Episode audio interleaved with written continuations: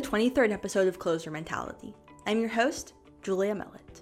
For today's episode, I crossed the northern border to tell the story of Natalie Allport. Allport began her love affair with athletics when her brother started hockey. Her father coached, and she eventually added hockey to her ever growing list of extracurriculars.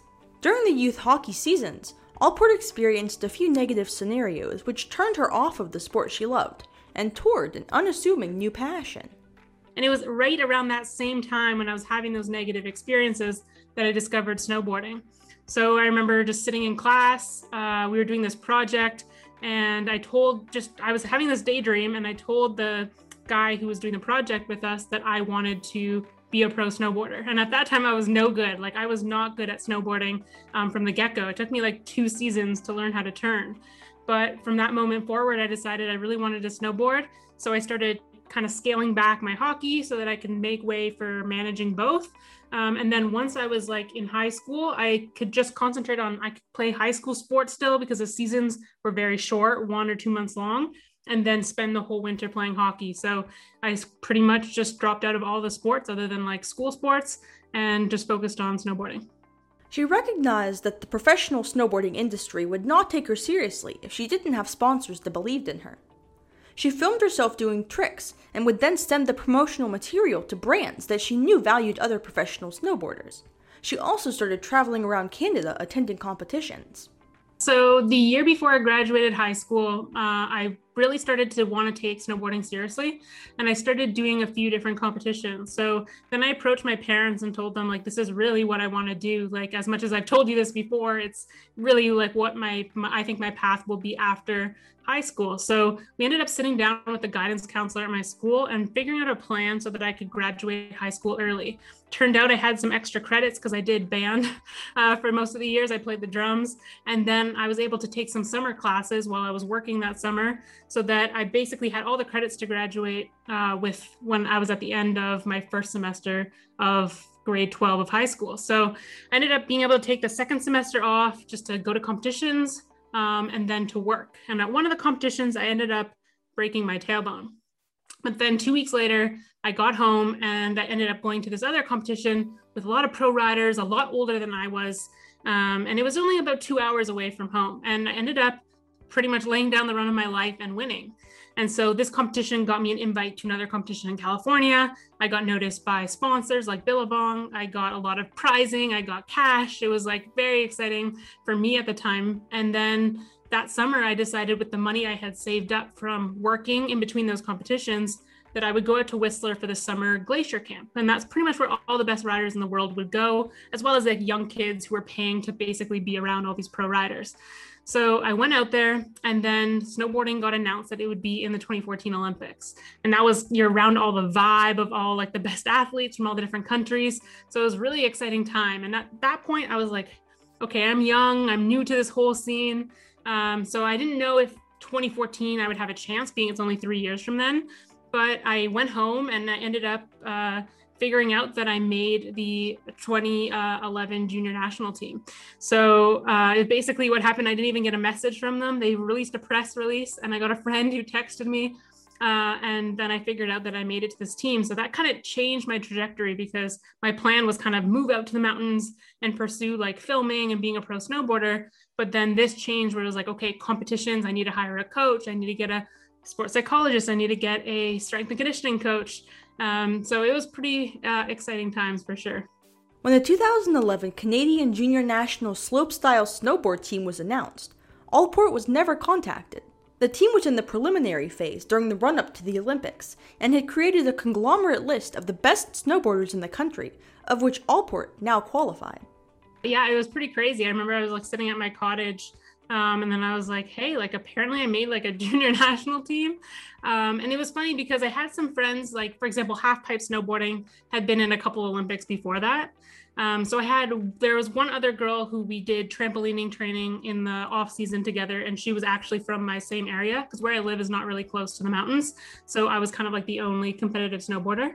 Um, so she was another one, and she was actually a couple years younger than me. And out, when we were out west, she was training uh, part of like the junior national half pipe team.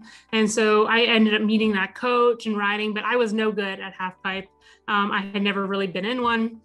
So that wasn't really an option but it was just cool seeing like that process because i never even knew that snowboarders could have coaches i had no idea that was a whole thing yet all these snowboarders um, who weren't from where i was from all did have coaches and had been doing some sort of process like that so um, i got kind of interacted with that that whole scene and then that got me excited and then when it was announced that it would be in the Olympics, I thought, okay, they must try to do something similar.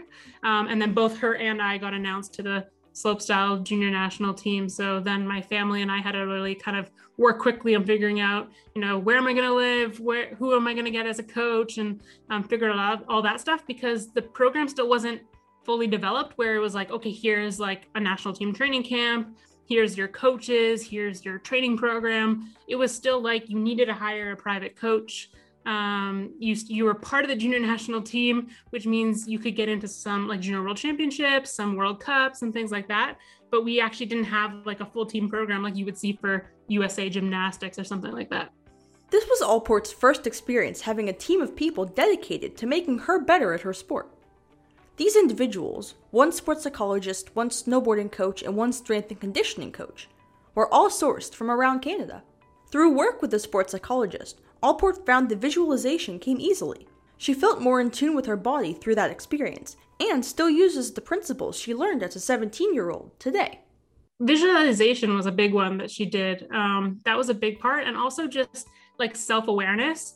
So, like looking back now, I know she was really just focusing on the basics. I think partially because I was such a young athlete, and like also I was I was a goof off. Like I would tell her I would come in to go to the gym, and I would tell her, "Oh, I went to this party with my friend." She's like, aren't you like supposed to be focusing on training and this? And you know i was a 17 year old kid so she was kind of like trying to put me in line which i always laugh like if i i wish i was still in contact with her now uh, because if she could see that now i like compete in crossfit which is like the sport of training in the gym it would be so funny because back then i just did what she said but i had no idea what we were really doing or, or paying too much attention but yeah, she just tried to like focus me. Um, she even like touched on nutrition and stuff like that, but definitely visualization was a big one. Um, and then, yeah, just the basics of, you know, just asking yourself questions and checking in with yourself um, and trying to figure out what you're truly feeling and going through. And are those thoughts really benefiting you or not? While she was traveling around the country and the world, the 17 and 18 year old Allport was concurrently pursuing a bachelor's degree in business that was uh, both stressful but also good for teaching myself time management um, because it's not really encouraged when you're part of some of the national teams to do college or university at the same time. I know with some sports it's different because, especially in the States, there's student athletes, right? So you guys have like track and field athletes, and then they can still go to Olympic trials and then make the Olympics. Well, here it's pretty much like a very demanding season that's separate from that. So, track and field athletes could do that, but snowboarding isn't a sport that's a collegiate sport. Um, and so, it really just demands you to be, especially with the season that we have, which is basically like a college semester with like the fall, winter, spring. Um, yeah, you you kind of demands everything. So, especially for winter sport athletes here in Canada, it's kind of recommended that you just focus only on your sport but it was really important to my parents that I did school at the same time. So I always had an interest in business. I knew if I went to school, that was what I wanted to do.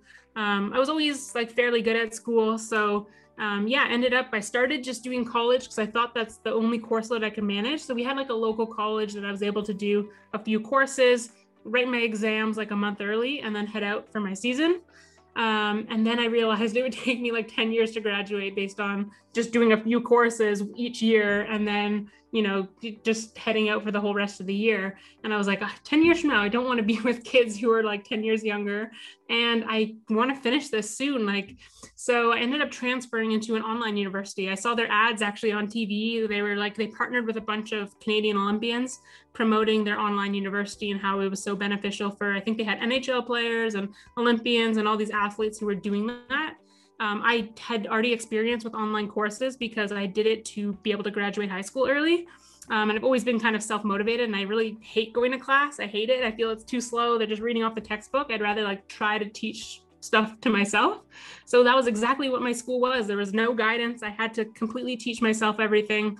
Um, but that also allowed me a little bit more time management because for some things that I felt I didn't need to study for, I could literally just write the exams, just do the projects, and then maybe put extra time into some of the other things. But it's really hard to manage on top of a schedule of traveling around the world and training, and then in the summer trying to work to pay for some of that stuff. Uh, it was definitely very stressful. I mean, I started school the same time that I started the junior national team. The first two years I was when I did the college, so I guess 17, 18, 19, I was probably doing that college kind of thing. And then after that, for the last, it actually took me I think it took me to finally finish my degree until 2018, which is not even that long ago, um, because I was just chipping away at certain courses. And if I got injured, I would take on another course. Um, and then if I wasn't, I would like take six months to finish a course because I was like, oh, I'm really busy at this time, which was the cool thing about it because they gave you a pretty big amount of time to finish a course.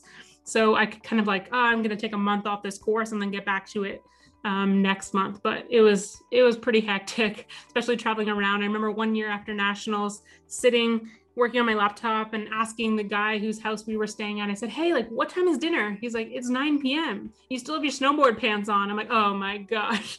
So yeah, um, I would just lose track of time, and it, it was what was the hardest part. I think was just seeing my fellow snowboarders just relaxing, hanging out, playing video games, doing whatever they wanted after snowboarding. And like I still had that responsibility of, you know, doing some coursework and getting on my laptop and chipping away at essays. Allport graduated in 2018, but not before seriously considering the toll that professional snowboarding had taken on her mind and body.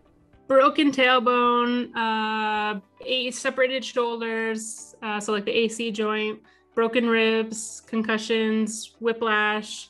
Uh, hmm, let's see. Uh, sh- I got really bad shin splints. I thought were stress fractures once. It was like I couldn't even tie up my boots for like three months. Um, sprained ankles, bad sprained ankles, um, broken fingers, uh, toes. Uh, oh, I exploded my heel fat pad. That wasn't fun. Um, and then lots of bruises and I don't know, scrapes and bruises and cuts and things like that. As the serious injuries accrued, Allport became more cautious, which she says should have signaled that it was time to take a break. Nevertheless, she persisted. Yeah, well, I mean, it definitely weighed on my decision when I ended up, you know, stepping away uh, for sure, because those injuries just keep weighing on you and weighing on you. It's almost like micro PTSD in a sense because you've had that experience, and now every time you go to a jump, you're thinking about the ten other times that you've like broken yourself off before. Um, but for me, when I was younger, I was much more fearless than I was now. But also, just the feeling of conquering that was really good. Like when you land that run, that feeling of flow, and then you're in that flow state, and then you land it, and like everything is coming together it just it's so incredible and especially with the adrenaline rush it's like it forces you into the present moment as a sport so i know you know a lot of athletes have to focus on when they're playing basketball or even when i was playing hockey i used to sing songs in my head sometimes like sometimes i wasn't like there but with snowboarding because of the danger you have to be there and so it forces you to be there because of that fear because of the risk factor. So I was really, I think, just addicted to that feeling and just, I was so in love with snowboarding. I was like, if I die snowboarding, I die. But then as I got older into my career, I was like, that's just I have so many more things I want to do in my life and do I want to risk getting another concussion or you know getting you know tearing my ACL MCL never being able to fully use my knee again or you know different things that could really affect the rest of my life.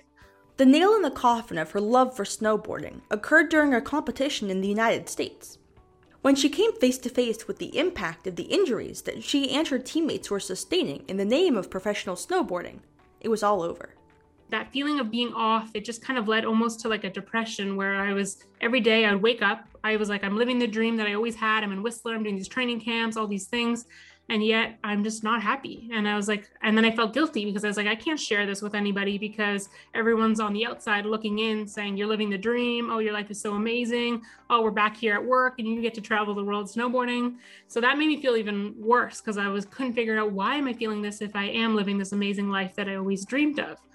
Um, so i try to push through try to push through and kind of you know open up to a couple close friends but nobody else really and then what happened was it kind of halfway through the season, I went to this competition in uh, in the states, and out of the whole Canadian contingency that went, there was like two of us that were left still standing by the finals of the competition.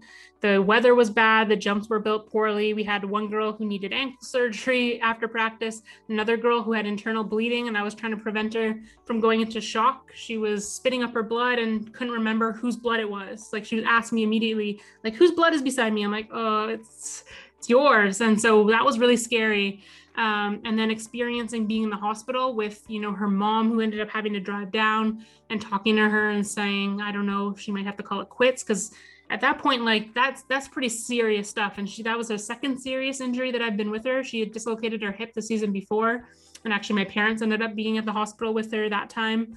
So just witnessing that and thinking that is you know, it's just a matter of time for something like that to happen to me, especially if I'm going to make a run for the next Olympics for 2018 since I had missed out on 2014. I thought, could I put myself through three more years of that? Is it still worth it for me? Are there, you know, is it, especially at the age I was, is there still a chance in another sport for me? Or what if I continue on? I don't make the next Olympics. I'm left with a body that just can't do anything else. I have concussions. I have, um, you know, I'm going deeper into this depression. I'm getting more anxious. I kind of a history of anxiety attacks. I didn't really know what they were coming from. And so that was a big game changer for me. I spent the whole drive home just thinking uh, about my decisions, about what I wanted to do in life, and just trying to come to terms with my thought that maybe I wanted to leave the sport because those thoughts were coming up and they'd come up for a couple years, but I always was like very quickly to dismiss it because I was like, I spent my whole life like focusing on the sport. I said to, to my parents at three years old, I wanted to go to the Olympics and this is my chance. How could I ever give that up? Um, so it took a lot just to accept it personally before I even was then able to like vocalize it to other people. But it was after that that I started realizing I don't know if I want to continue doing this. Um, but I still went all in to the rest of the season because I said I can't just like call it quits on a, a whim because it's again giving up everything I've worked for for my whole life. So let me just like spend all the money on going to every event, like doing everything I can this season giving it my all and then see how I feel at the end. And um, by the end, I was even, it was kind of even worse from pushing through that. I, I, even broke my ribs that season later on at a World Cup. I hit my head a couple times that I was not too happy about. So, um, yeah, at the end of the season, I decided to kind of just say, hey, don't consider me for the national team selection next year. I'm going to take a break, which ended up being a permanent break. Allport began to see her experiences with snowboarding as a means to another injury. The minute she allowed herself to view the quick pace of snowboarding from an outsider's perspective, she saw her life in terms of living post injury, as opposed to thriving as a competitor. I started looking at, at it from an outside perspective. And once I started looking at it from the outside perspective, I knew that was kind of where it was over for me because it's very hard to get back. So when I was there, it was like injured, injuries were normalized. Like I said, like I'm doing what I love. So if I hurt myself or if something worse happens, like it happened doing what I love. So that's, you know, a sacrifice I'm willing to make.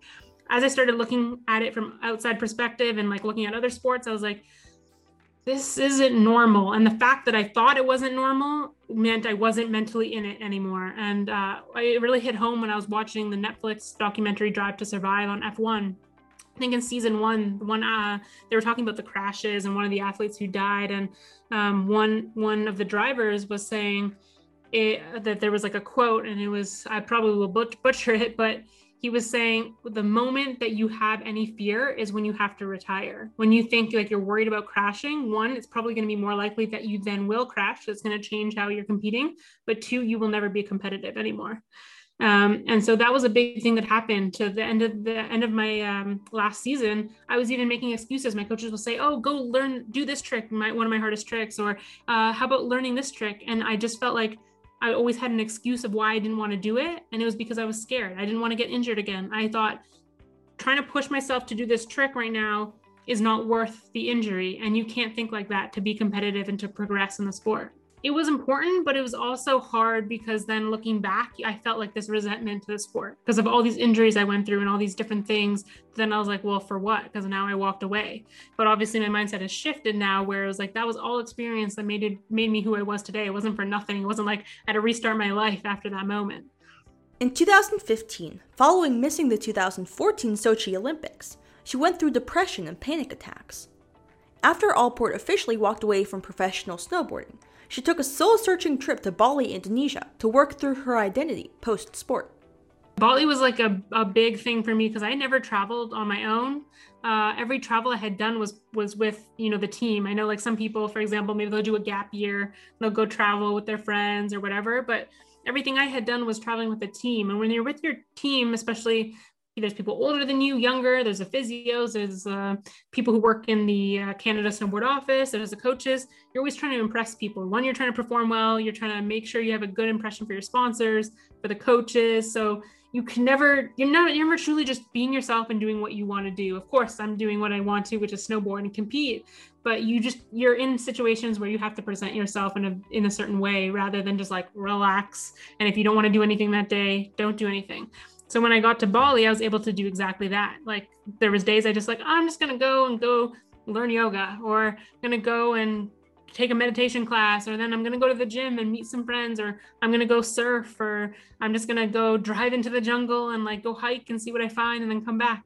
I could just kind of do whatever i wanted and without people knowing who i was or what i did or any like identity piece attached. It was just like me the human being just there doing my own thing so that was really cool to kind of just be a separation from from that because I went through a really big identity crisis and mental health challenges during that summer since I kind of stepped away from the sport. So that was a really big piece into like rediscovering who I was outside of snowboarding. Like I'm just a big believer now, like you're a human being and not a human doing. And so before I thought I was just defined by what I do. And so not making the Olympics and then quitting snowboarding the year later, I was like, that's what I'm defined by. Like I'm a failure. I'm uh, I gave my life to this and then it didn't make it. And now I have to like restart or figure something else or what is my future? Everything I envisioned was in this sport. So like, what is my life five, ten years down the line going to be now? Um, and so I was just able to be like, wait a second, no, like who I am is more important than the things that I do or the things that I accomplish or the things you put in your Instagram bio or whatever it is. Um, so that was a really big stepping stone in that path to healing. And of course, one month didn't fix everything. Um, there's still tons of work to do. There's always going to be work to do on that process, but it was a big Kickstarter for sure. As Allport shared her story on social media to the tune of 12,000 Instagram and 67,000 followers on TikTok, one of the event organizers from TEDx reached out to her on LinkedIn, moved by her story. TED Talks aren't just about a story. Of course, you want to use storytelling to kind of convey your message, but the the thing about TED Talk is it's called it's like viral idea. So you have to really portray one concise idea or you know thought that you're putting out there. And so for me, it was like that failure isn't actually failure in the sense of how we look at it. And it was based on my experience of how I focused so much on results that it drove me to, you know, poor in mental health and all these things that I experienced in snowboarding to then the point of I didn't make the Olympics. And and then I ended up walking away. And then how I've developed my mindset to not look at failure like that anymore in the same sense, and how I don't believe failure is a failure. I don't look at that like, oh, that was when I peaked in life and now I'll never hit that again. It's like, no, that's all just a building stone, stepping stone. And I hope I peak on my deathbed. Like it's all going to be build up and build up. Um, so that's kind of uh, the theme of it. It was, it was difficult to, you know you only have like 10 minutes and trying to concise it down again into one idea because i feel like oh i could talk about growth mindset or i could talk about failure or i could talk about mental health. So i was like how do i intertwine all those undertones of my story but into that one idea? So it ended up being called failure what i learned from not making the olympics. Um, hopefully it resonates with a lot of i know there's a lot of athletes now and we see everyone you know the ones who have made it to this summer olympics kind of their stories, but there's countless other athletes who just missed out by a few spots, or you know, who whatever happened. I know this morning Sha'Carri got kind of disqualified and all these things. So there's a lot of athletes that could resonate with that story. I think so. I hope that um, athlete or not, really, it just kind of teaches you that these are all lessons we can all learn from these things, and that you know whatever this setback is or this failure in a sense it's not it's not a failure. If you can take something from it in fact it could be one of the greatest moments in your life if you can take something and move forward with it. Allport's tedx talk is live on youtube at the link in the show notes. Most importantly i'm going to share with you how i've changed the way that i viewed both success and failure and how that can help you in pursuing your goals in a more sustainable way. Allport's relationship with failure is complicated. At one point, failure was something that I just could not accept. Simply not an option. But today, failure is a concept that I fully embraced. It doesn't hold her back from continuing to create content that fuels her passion. For example, Allport launched a podcast during the pandemic called All In, which seeks to tell the stories of athletes and non athletes who've cultivated their destinies through passion projects and life outside of sport. It's about creating the perfect version of yourself, and Allport prides herself on the conversations she's been able to have on the platform. It challenges a thought about being all in where people might think all in is like sacrificing life and you know just focusing on one thing. It's about actually prioritizing you and going all in on anything you want to be, whether it's a better mom, whether it's a better athlete, um, better in your mental health, better in your um, daily wellness practices and your recovery. Um, and so I like to bring on just individuals who do really cool things, especially in sport, because that's that's my world, that's my language, that's how I view the world. But the podcast is for athletes and non-athletes because I think the lessons from sport are very relatable to everyday life and especially the metaphors in sport. When you're a non-athlete and you visualize you can visualize someone's sport experience it's such the extremes that then you can visualize it in any aspect business family whatever it is. Um, and then a, a, big focus definitely on the, the mindset piece and things like mental toughness mental health um, those kind of things um, mostly because during the pandemic when i really kind of got this podcast uh, going was I just saw a lot of negativity going on online and I wanted to like focus back onto positivity, resilience and conversations that could uplift people and give them practical tools on how to, you know, go all in still on their dreams and their goals in sport or not sport still while the pandemic was ongoing and then beyond that. The link to listen to it is also in the show notes. Allport also has a social media marketing agency called 93 Agency, which seeks to help athletes with brand image. In the age of NIL, the best piece of advice that Allport can give is to keep creating content that fits who you are, not necessarily the brands you hope to attract. They'll come if they align with your vibe. Snowboarding is like a natural content creator sport. Like you're always filming and taking pictures and doing things because before the Olympics, the main part of snowboarding was actually filming and making movies. So it's always a, a been a big part of it. So I think it kind of came naturally in a sense. Um, and then now with my agency, trying to help other athletes do that because it's even more important than it was when I was doing it. And there still aren't that many people helping with the education side of how can athletes learn to do them do this for themselves. There's agencies in there trying to connect them with brand deals especially now there's a million of them popping up trying to take advantage of nil and get a percentage of that cut or whatever it is. Um, but i'm like how about helping the athletes actually figure out how to build their brand? Because an agency might come in and tell them, hey, like I can hook you up with this $200 sponsorship deal or whatever it is, $2,000. Um, but how can the athlete move up and get more? They need to know how they can build more content, how they can grow their audience, all these things that nobody is really stepping in to, to teach them. So I think it's a really important part. I think it also empowers the athlete to take control of their name, image, and likeness now that they have the control over it, especially for college athletes. Um, and also to impact the next generation, especially when you look at female athletes, when we're getting only 4% of media coverage compared to male athletes getting most of it. Social media and going direct to fans is one of the best ways that uh, female athletes can make a big impact in, to the next generation and in their sports right now. Allport says that anyone hoping to secure brand deals should dedicate some time to in depth LinkedIn research.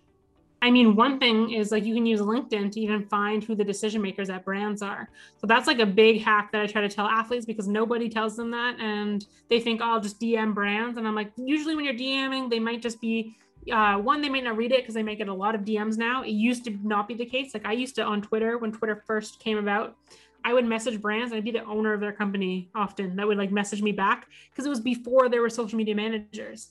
But now there's social media managers, and then below there's social media coordinators. Like there's a whole social media department. So chances are you're reaching somebody who has no influence over picking their team, mark, uh, you know, their athlete team or anything. Especially if you like were to DM Nike, that's probably not going to do anything.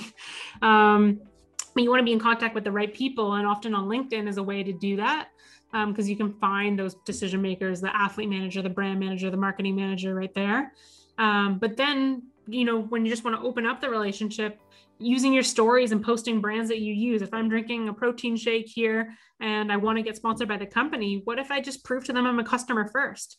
and like post about it and then i can show them i can message them on linkedin or email and show them hey when i posted this like 50 people click to go over to your brand. So there's a lot of interest, or t- sending them screenshots and saying, whenever I post about my workouts, people always ask what workout I'm doing. So then you can bring that to the company of workouts that you do, or whatever it is. So there's a lot of different ways you can do uh, use social media just to reach out to those brands, as well as prove to them that you could be uh, value.